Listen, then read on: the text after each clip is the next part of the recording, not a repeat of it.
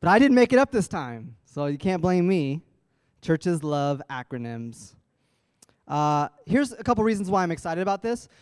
Number one is because we are uh, doing this series with hundreds of other covenant churches throughout the country. And I feel like there's a movement brewing that I'm really excited about.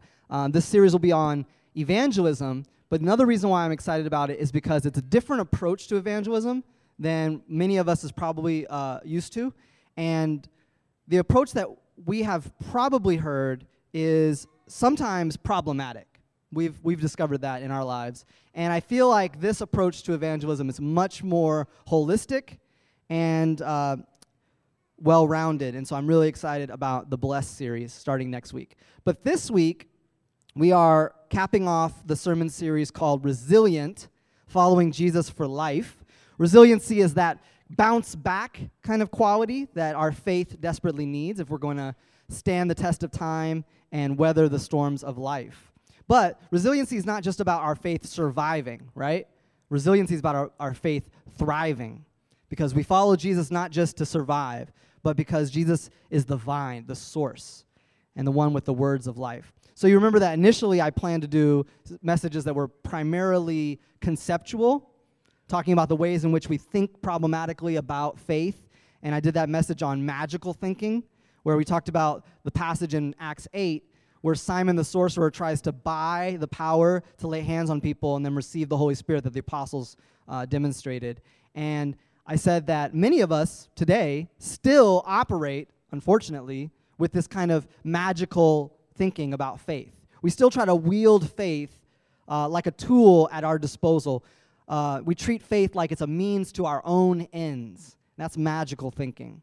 In contrast to this, I talked about how the scriptures portray faith as a covenantal relationship with God, a relationship of trust that we enter into um, directly with God. So, unlike a contract that you enter into and it's mediated by the law, and you enter into a contract because you don't trust another person's character, a covenant is a is a pledge that you make to one another because you do trust each other's character. So, we enter into this covenant with God because we trust God's character and God pledges to keep that covenant even when we fail God, which is important because we often do. So that was uh, the first week. But then I went away to this conference in Chicago, this annual conference of pastors in our denomination. And every time I go to this conference, I'm refreshed, I'm encouraged. I meet all these pastors that from around the country that really uh, have, have spoken into my life and mentored me and have sat with me through painful times. And I was reminded that if there's any resiliency in my faith, it's not primarily, especially not only because I have thought about faith correctly. It's not primarily because of conceptualizing faith in the right way. It's primarily because God's people have surrounded me and equipped me with resiliency.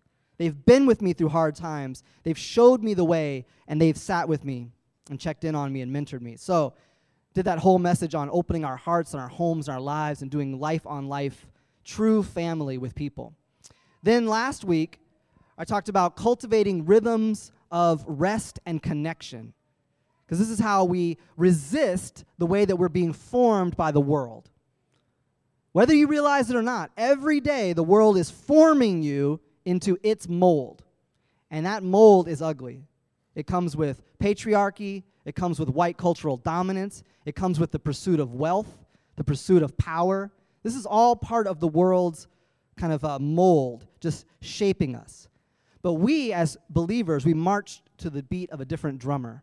And we cultivate practices, rhythms of rest and connection that are alternative to the world and resist that formation. So, all of this leads to the fourth final way that we are going to talk about resistance in this series, or resiliency in this series. And this one is probably the most counterintuitive. So be aware of that. But just know that this is also probably the most impactful way that we gain res- resiliency in our lives. This is the way that we gain resiliency in our lives and at the same time make an impact for the kingdom in the, in the world around us. We're going to talk about spirit filled servanthood. And we're going to take a look at another passage from the book of Acts. So we're going to go back a couple chapters from the one before. And we're going to talk about this counterintuitive truth. How many of you know that in the kingdom there's a lot of counterintuitive truths? Jesus said, Lose your life, you'll find it. Take up your cross, you'll gain life. These, these things are counterintuitive. This is another counterintuitive truth of the kingdom of God. What if the key to resiliency in our faith wasn't about looking inwardly, but what if it was about looking outwardly? What if to find our lives hidden in Christ, we must offer our lives humbly in service? That would be a counterintuitive truth. And that's what we're going to talk about today. But let's pray before we look into the scriptures.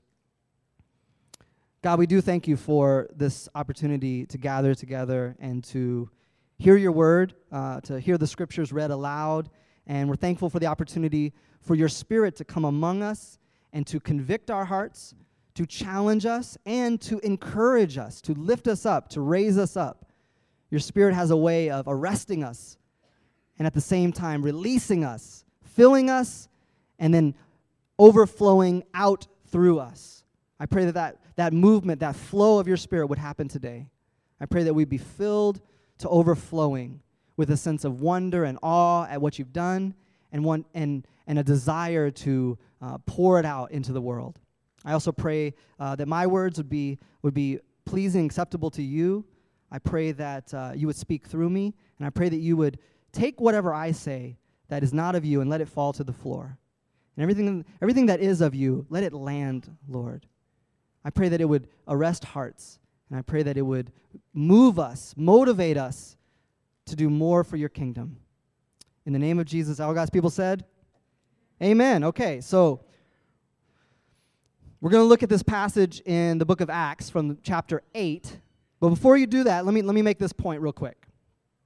When we talk about resiliency in our faith, we can't only talk about personal resiliency. We also have to talk about communal resiliency.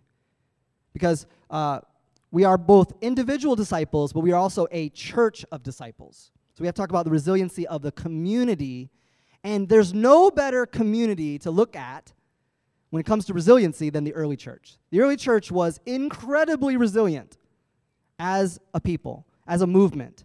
Um, they were they were the original community of misfits on a mission. Amen. They were the, they were the original misfits. And they were threatened with death. And, and some actually were physically killed for their faith. There were martyrs in the early church, and there are martyrs today all around the world. So when we look at resiliency in the scriptures, I think we have to go to Acts. So um, the passage we're going to look at this morning is from Acts. Did I say 8? It's Acts 6, actually. You can look at Acts 6. It'll be on the screen behind me as well, but you can look it up. For context sake, let me let me set the context just so we don't jump in the story and you say, "Oh, he takes takes it out of context." Okay, for context sake, this is after the resurrection and ascension of Jesus. 120 disciples have gathered in Jerusalem to wait for what Jesus promised, the Holy Spirit. And the Holy Spirit was poured out in a powerful way on the day of Pentecost. How many of you knew that? You guys all knew that? Okay, good. This is review. All right. Jewish people from all over the Roman world had come to Jerusalem for the day of Pentecost and for the festivities. And God's Spirit performed a miracle that when Peter preached, everyone heard the message, the good news of Jesus as the Messiah, raised from the dead, in their own language. So thousands were added to the church, and it became this multicultural community like that. Suddenly you have Jews from all over the then known world, well, the Roman world, and they were all speaking different languages. So that's what happened. That's the context. And of course, that produces challenges. You'd imagine, right? Suddenly you have thousands of new uh, church members and they all speak different languages. Challenges, right? So that's the context of this passage. Starting in verse 1, chapter 6. In those days, when the number of disciples was increasing, the Hellenistic Jews among them complained against the Hebraic Jews because their widows were being overlooked in the daily distribution of food. So the twelve gathered all the disciples together and said, It would not be right for us to neglect the ministry of the word of God in order to wait on tables. Brothers and sisters, choose seven men from among you who are known to be full of the Holy Spirit or full of the Spirit and wisdom. We will turn this responsibility over to them, and we will give our attention to prayer and the ministry of the word. Verse 5. This proposal pleased the whole group. They chose Stephen, a man full of faith and of the Holy Spirit, also Philip, Prochorus, we'll say Prochorus, Nicanor, Nic, uh, Nicanor, I love these names, Timon, maybe it's Timon, maybe it's Timon and Pumbaa, right? Timon, Timon, Timon, uh, Parmenas, sure, Parmesan, yep, and Nicholas from Antioch. So he's the only one that we t- he tells us where he's from. And, he's and he tells us he's a convert to Judaism. That's great. Okay, verse 6. They presented these men to the apostles, who prayed and laid hands on them, so the word of God spread. Number of disciples in Jerusalem increased rapidly, and a large number of priests became obedient to the faith. Okay, so I'll be honest with you. This is one of those passages in Acts that you read real quick and you move you move on. You're like, uh, this is uh, the church handling some HR problems, right? This is like hiring uh, new staff, moving on. What's where's the spiritual part of Acts, right? But this is a power-packed passage in disguise. It really is. I find so much amazing stuff in here. First, first thing I want to point out is, did you notice that every day they're distributing food to the widows? Every day. Now, if I had listened to some of the pastors I've had and some of the professors I've had in my life, I would have said the early church was a bunch of liberals. What are they doing passing out food when they should just be preaching the gospel? Right? That's, that's the way I learned it. I learned social justice was a liberal thing, and preaching the gospel is for real Christians. I remember this vividly. I remember walking into a classroom in seminary, and a guy met me at the door. Like, as I walk in the door, and he said, TC, you have to decide whether you're going to be an activist or a pastor. And I was like, Do I? Really? I was like, But, but you know, Soong-Chan Rah teaches here. He's a professor here. Soong-Chan Rah is an activist and a church planter. He, passed, he planted and pastored a church for over 10 years. And yet he boldly speaks out against things like white supremacy. Why do I have to choose? He said, ah, oh, Soong-Chan's just an activist. So, this kind of dualistic thinking has people running from the church today. Did you know that? I, you know, I, I could have easily been one of them. There was a time in my life where I said, these Christians don't care about people's real lives. These Christians don't care about people's bodies. They just, they just want their, their souls to go to heaven or something. Honestly, I would not be in the covenant today if it wasn't for this affirmation. We affirm a commitment to the whole mission of the church. There should be a slide. There it is. This is one of the covenant's six core affirmations. That's it. They only have six. And this is one of them. The whole mission of the church says that we will never divorce social justice from evangelism. They are equally important parts of the gospel. Lisa Sharon Harper is a fantastic covenant minister. She's, uh, she used to work for Sojourners, and she wrote a book called The Very Good Gospel How Everything That's Gone Wrong Can Be Made Right. Um, and she writes an excellent summary of why we think like this, why the American church has divorced, oftentimes, social justice from evangelism. I'm going to read you an excerpt. It's really good. The white American church split in two from 1908 through the 1920s. Rauschenbusch followers were called modernists, known as the liberal church today. The conservative faction launched the fundamentalist movement under the leadership of people such as C.I. Scofield. In the 1940s, a subset of the fundamentalist movement became known as evangelicals, named after the 19th century movement. However, they didn't adopt the early movement's expansive call for personal and structural repentance. Instead, they maintained a strict fundamentalist focus on personal repentance from personal imperfections, which led to personal salvation. Throughout the 20th century, the liberal church largely distanced themselves from calls to personal piety and a passionate personal relationship with God, and instead, many historic white churches fought against systemic injustice. Meanwhile, 20th century evangelicals took up the cause of evangelism. They spread the good news of personal salvation. And here's the, here's the best part a great chasm opened up. This opened up a great chasm, splitting the gospel in two. On both sides of the divide, the gospel was thinner than before, containing only a fraction of its power and of God's purposes for the world. That's a good word.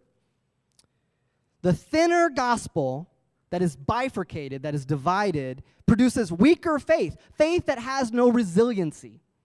Resilient faith is a holistic faith, a faith that recognizes we are not souls trapped in bodies that will one day escape and fly away to some cloudy place where there's harps and wings. Instead, we are holistic beings, united beings, body, soul, everything in one. So having having this divorce actually weakens the gospel mission of the church. God's mission, into which we are called, you and I, is a mission of restoring the whole world, not just evacuating souls to heaven. It's a mission of new creation, a mission of new heavens and new earth. So, the first thing I notice in this passage is the early church did not bifurcate, did not separate, did not divorce social justice from evangelism. Second thing is that the, multi, the multicultural church of the first century operated like a family, providing for one another's needs. This is what we talked about when that, that sermon a few weeks back called One New Humanity. We're, we're united in one multi ethnic, multicultural family of God because of Jesus. And don't forget that Jesus' promise when he commissioned the disciples in the book of Acts was, You will receive power when the Holy Spirit has come on you, and you will be my witnesses in Jerusalem, Judea, Samaria, and the ends of the earth. He sent them on a global mission to reach people from the whole world. And so at this point in the story, they're still in Jerusalem. They're still in Jerusalem, but they've already started to gather a multicultural group of people. A people from what's called the diaspora, the dispersed people of God, the dispersed Jewish people all around the Roman Empire. So the Spirit has already begun to build this dream. But there comes an obstacle. What's the obstacle? The obstacle in the story is that there's not enough. Well, there's, there's more people that need to be served, right? There's more people that need to be served. All of a sudden, thousands are added to the church. They're speaking different languages, and the 12 apostles alone cannot serve all the people. Instead, things get dropped, balls get dropped. And one of those balls that got dropped was the daily distribution of food to the widows.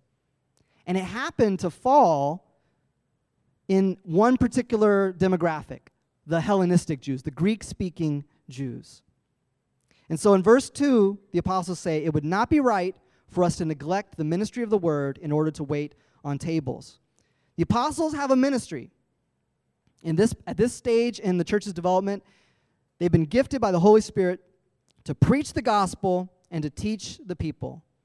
And they aren't saying that their ministry is more important than everyone else's. That's not what they're saying.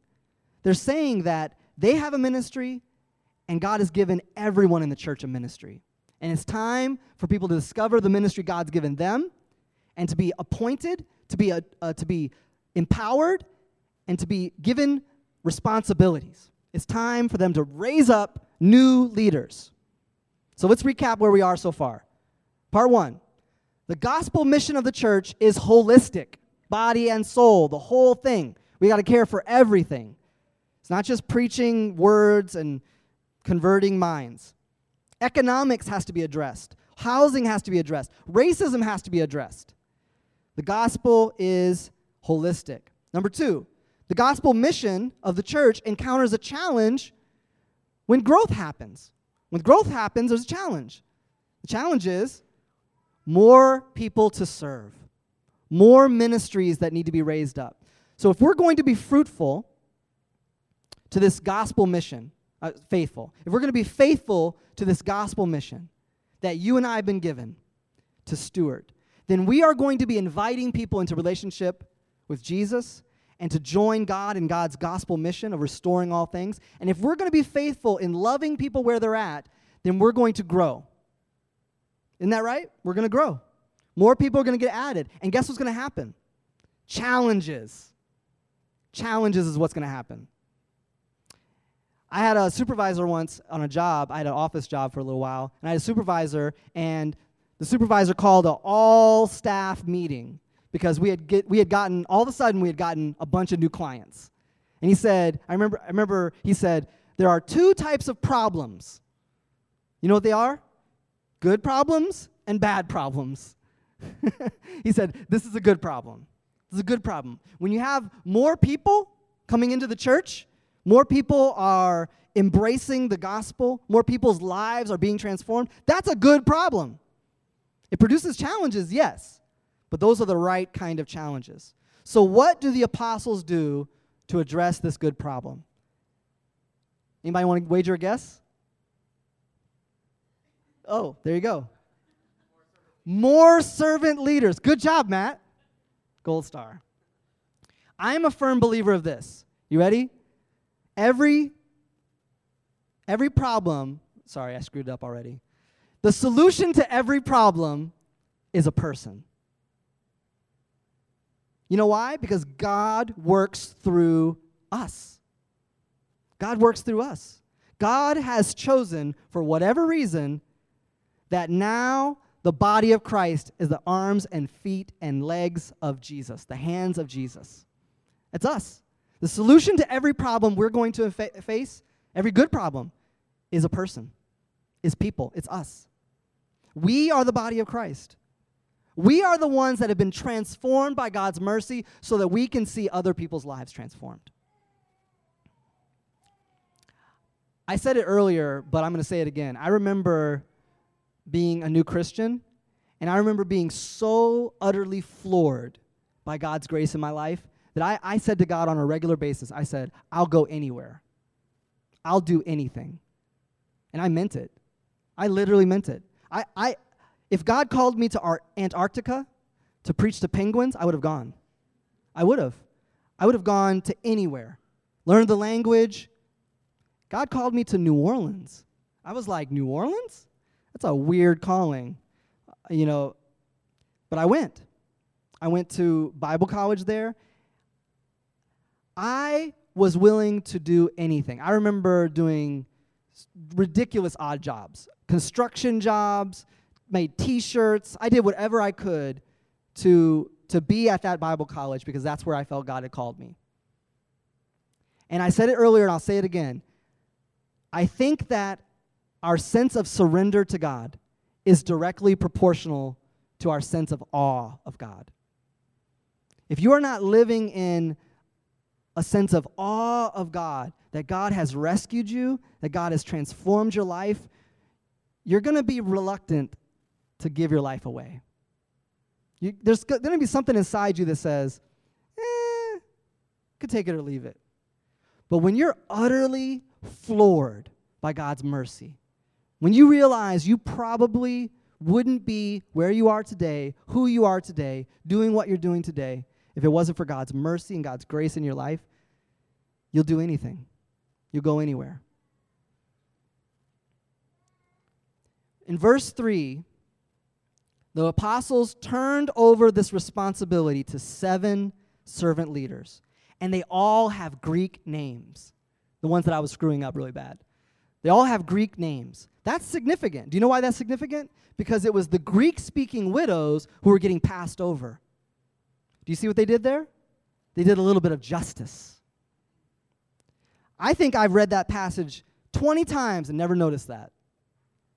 It's one of those things that would have been obvious to the first readers of the book of Acts, not so obvious to us today. But what they did there was they delegated authority and responsibility to the very group that was being left out, that was being excluded. This is a powerful lesson for the church in America today. We could learn a lot from this because in the body of Christ, we are an alternative society to the world around us. We do things differently. We are not ruled by white cultural dominance. We need to set an example. We need to show that those kind of ethnic and cultural prejudices do not govern the church. Can I get an amen? That's got to be true for us. That's got to be true. In the body of Christ, if one part suffers, all suffer. And in the, party, in the, in the body of Christ, parts of the body that are treated less than in society are treated with honor in the body of Christ. That's what Scripture says. So today we're going to talk about some very practical ways that we can serve one another. And I'm going to ask you uh, later on in the, pa- in, in, the, in the service, I'm going to ask you to uh, fill out some forms. But before we do that, I want to make sure that um, I cover one more thing, and that's this. This thing that we're doing together, we don't do in our own strength. This thing that we're doing together is beyond us. That's why we're misfits. We come together as misfits because we say, we can't do it on our own. We need God to come through for us. We need God to show up in our midst and to empower us. So that's what I see in this passage. Twice in this passage, the attribute that is emphasized in the servant leaders is this they were filled with the Holy Spirit. So today, when we talk about servanthood, I want you to think about not what I can do in my own strength, not what we can do in our own strength, but what the Spirit can do in and through us. Here's what I know to be true because I've lived it. What I know to be true is that when I've encountered challenges in my life, and I'm not talking about, you know, small challenges. I'm talking about when we found out we were homeless because Hurricane Katrina took away our house. Like that kind of challenge, right? When when Oshita was suffering from postpartum depression, you know, when we, w- we were financially broke, when we were desperate, when I faced challenges like that, my faith was resilient not because I had the right thinking about faith, not because of anything else except this. I wasn't just living for myself, I was living for the mission of God. And I could say to God on those occasions, God, I'm here because you sent me here. I'm in this church, I'm in this city, I'm doing this job, whatever I'm doing, I'm doing this because of you. So if you want this to work, you got to make it work.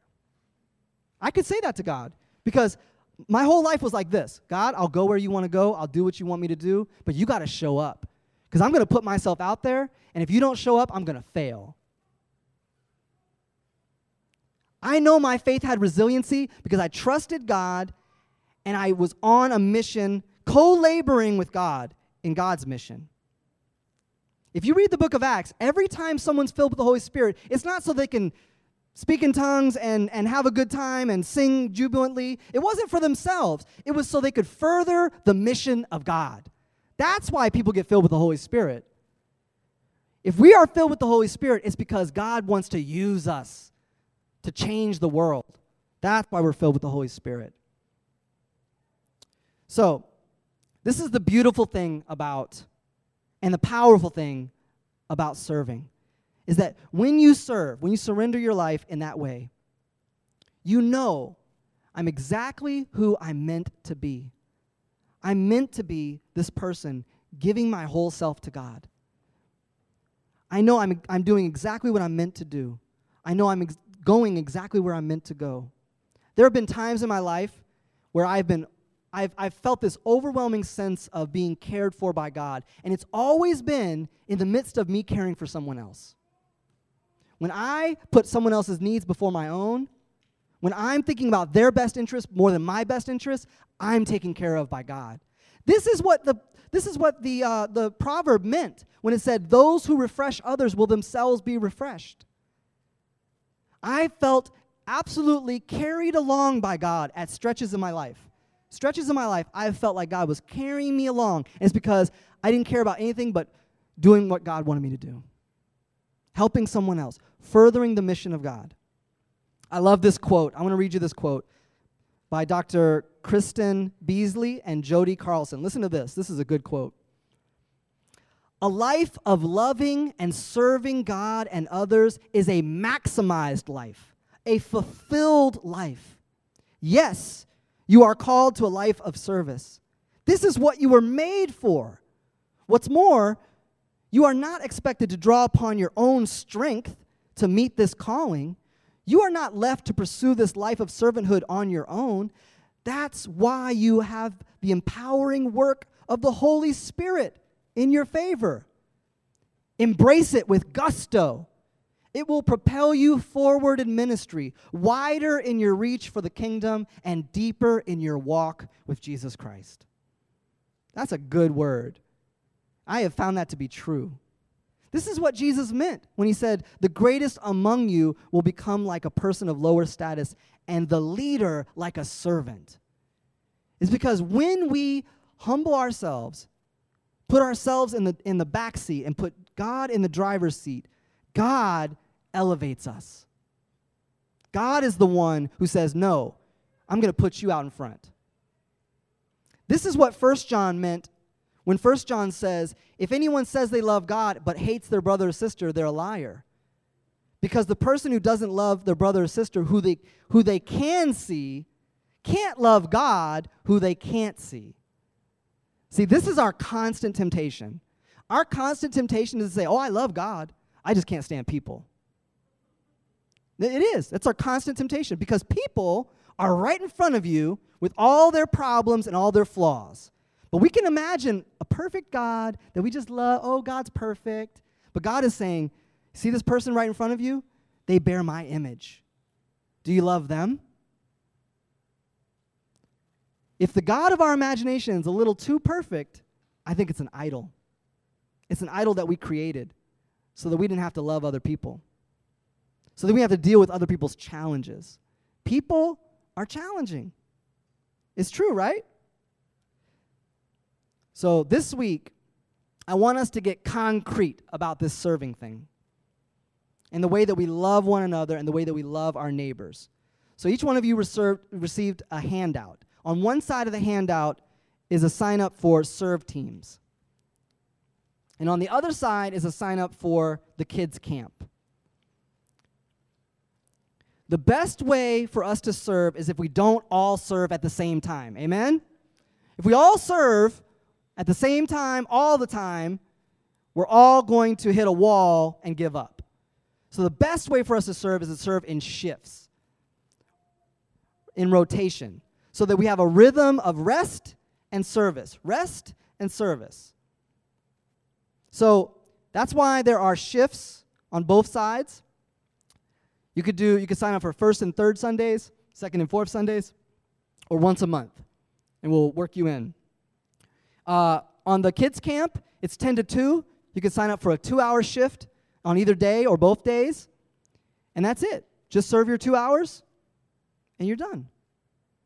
It's best if we have a rhythm of rest and service, rest and service, so that everyone's not serving all the time. Let me, let me be really clear here, okay? I'm going to get real for a moment. I am really humbled and I'm really honored that you, that you guys uh, called me to be your pastor. Uh, this is what I've, what I've been made to do. This is what I'm born to do. And I love it. I love every challenge. I tell my wife all the time, you don't often get to choose your challenges in life. If I get to choose my challenges, these are the challenges I choose. I love this job. And I'm working hard. But you have to know something. I can't do everything on my own. Did you know that? I hope you knew that. I can't do everything on my own. And I'm not supposed to. My job is supposed to be to equip you that's literally what the scriptures tell me to do. They tell me to equip you. So that's what I'm trying to do today. I'm trying to say, guys, we have to be a, a team, we have to be on the same page, and we have to do things together. Giving each other rest, giving each other times of service, giving each other a break. Also, I cast a vision for an Easter launch initiative, a two day camp um, geared towards kids in Frogtown. Um, this, is, this is the kind of thing that we don't do every day. This is not the kind of thing we're going to do three times this year, okay? This is kind of a one time thing. I mean, until we do it, if we, if we do it again, right, next year. But the point is, this is like an all hands on deck type of thing. This is the kind of thing where if you can be there, unless you're sick or unless you're on vacation or something like that, or like everybody should try to sign up for a shift. Because this is our this is this is a an initiative that we're going to try out to to uh, to show our values, to build community, and to gain momentum. Remember those three words: values, um, community, and momentum. And finally, there's the final application of this message. We are going to nominate today new leaders for the, leader, the leadership team of this church.